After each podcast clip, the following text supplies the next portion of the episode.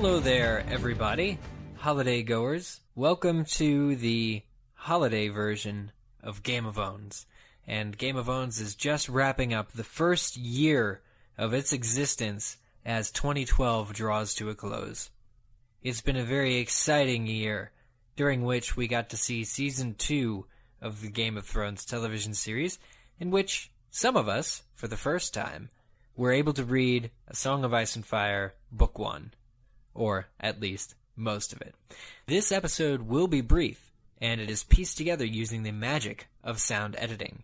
Because, as it turns out, each of the hosts this week are currently with their families, spending some much needed time during this holiday season. But we all wanted to get together and thank you again for listening to this show in its first year, and we wanted to wish you, well, all of our warm wishes for the holidays.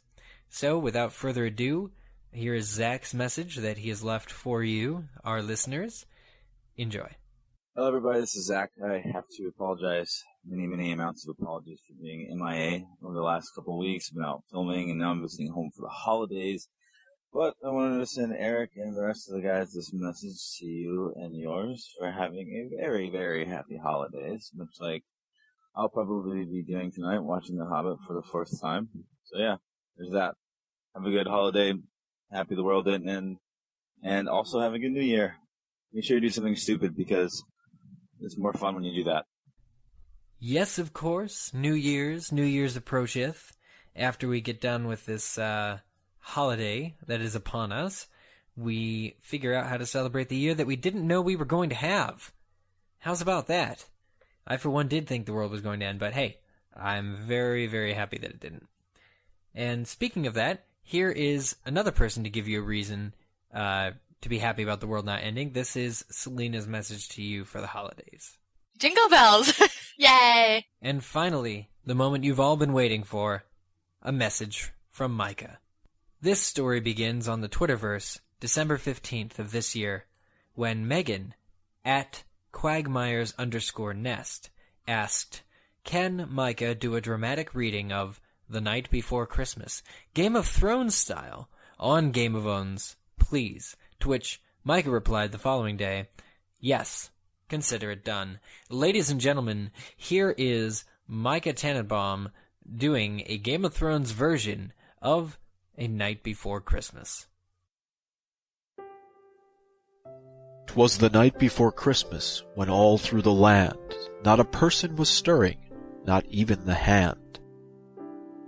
The traitors all hung by the weirwoods with care, in hopes that the others soon would be there. Bran was all nestled, all safe in his bed, while visions of three-eyed ravens danced in his head. And Cersei in her kerchief, and Jaime in his cap, had just settled down for a long winter's nap. When down in the throne room there arose such a clatter, but it was probably just Tywin's horse dropping fresh fecal matter. Curiosity getting the best of him, Jaime flew like a flash, tore open the shutters and threw up the sash. When what to his wandering eyes should appear, but a miniature man with seven whores and a queer. A little old driver, so lively and quick, Jaime knew in a moment it was his brother, the imp. A fresh slap for Joffrey, new slippers for Varys. St. Tyrion was now ready to deliver the presents from Baelish. More rapid than ravens his courses they came, as he whistled and shouted and called them by name.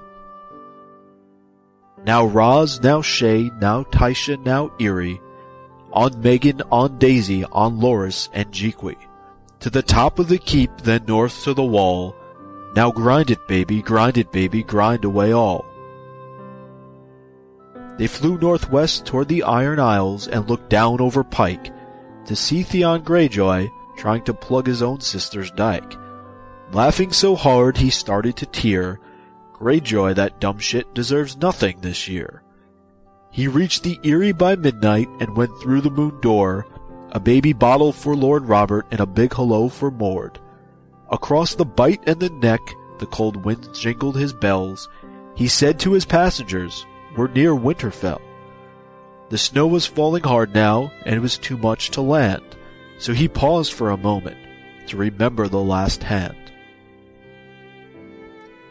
Now toward Castle Black they flew with great speed, a sleigh full of presents he knew they would need. And then in a twinkling Jon heard up above the panting and moaning of each little dove. As he stood from his bed and was turning around, down the shaft St. Tyrion came with a bound. He was dressed all in fur from his head to his foot, and his clothes were all tarnished with ashes and soot.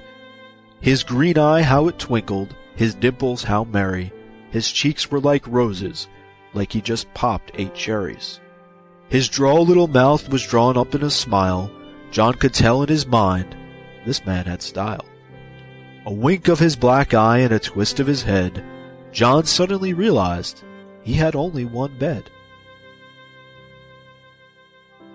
St. Tyrion spoke not a word, but went straight to his work, and filled all the night watch's stockings, then turned with a jerk. I've given them all Dornish wine, he said with a wink, except for the fat one, best he not drink.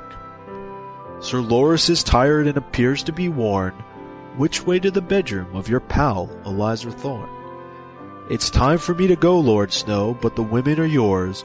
From Casterly Rock to Qarth, they're the finest of whores. Then Jon heard him exclaim as he flew out of sight, Rate and review them five stars on iHor, or I'll be back for a fight. Happy holidays. See you all in 2013. Again, I'd like to take this time to thank you for listening to this podcast. We know that you have your choice when it comes to Game of Thrones podcasts, and we know that you chose us, and for that we are grateful. So thank you again for listening this first out of many, many years to come podcast for Game of Thrones, Game of Owns. I am Eric Skull. I wish you a tremendous holiday season, Happy New Year, and to all a good night.